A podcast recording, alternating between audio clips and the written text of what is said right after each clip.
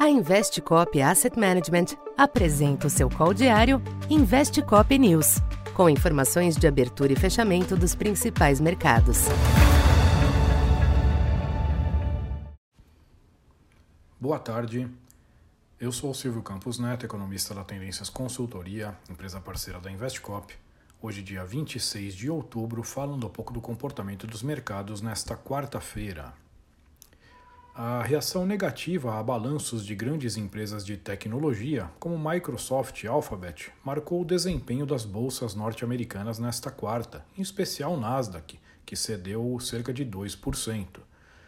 Já o dólar teve mais um dia de recuo global, em meio ao alívio dos yields dos Treasuries, movimento influenciado pela percepção de que a economia dos Estados Unidos já apresenta sinais de perda de fôlego.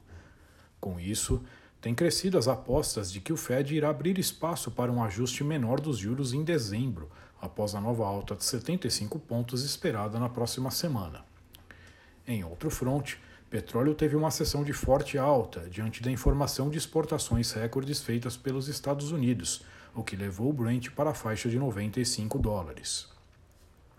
Aqui no Brasil, os ativos continuaram relativamente descolados do panorama externo a proximidade das eleições e novos ruídos ocorridos hoje, com denúncias em torno da veiculação da propaganda partidária feita pela campanha do candidato Bolsonaro, mantiveram o clima de maior nervosismo, afetando os ativos.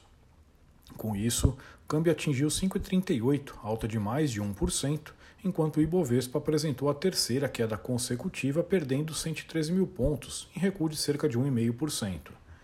Os DIs médios e longos subiram moderadamente, mesmo diante dos yields externos em queda. Para esta quinta, os mercados globais lidam com uma agenda bastante importante. Além de repercutir balanços de peso neste fechamento, como Twitter e Meta, os agentes avaliam a primeira divulgação do PIB do terceiro trimestre nos Estados Unidos, em meio às preocupações com o fôlego da economia do país. Na zona do euro, o Banco Central do, da região se reúne e deve promover mais uma alta de 75 pontos nos juros, com as atenções voltadas às declarações da presidente Christine Lagarde.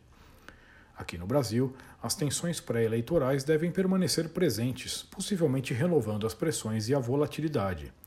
Quanto ao Copom de hoje, perspectiva de ausência de novidades não sugere ajustes relevantes na curva. Então por hoje é isso. Muito obrigado e até amanhã. Essa foi mais uma edição Investe Cop News.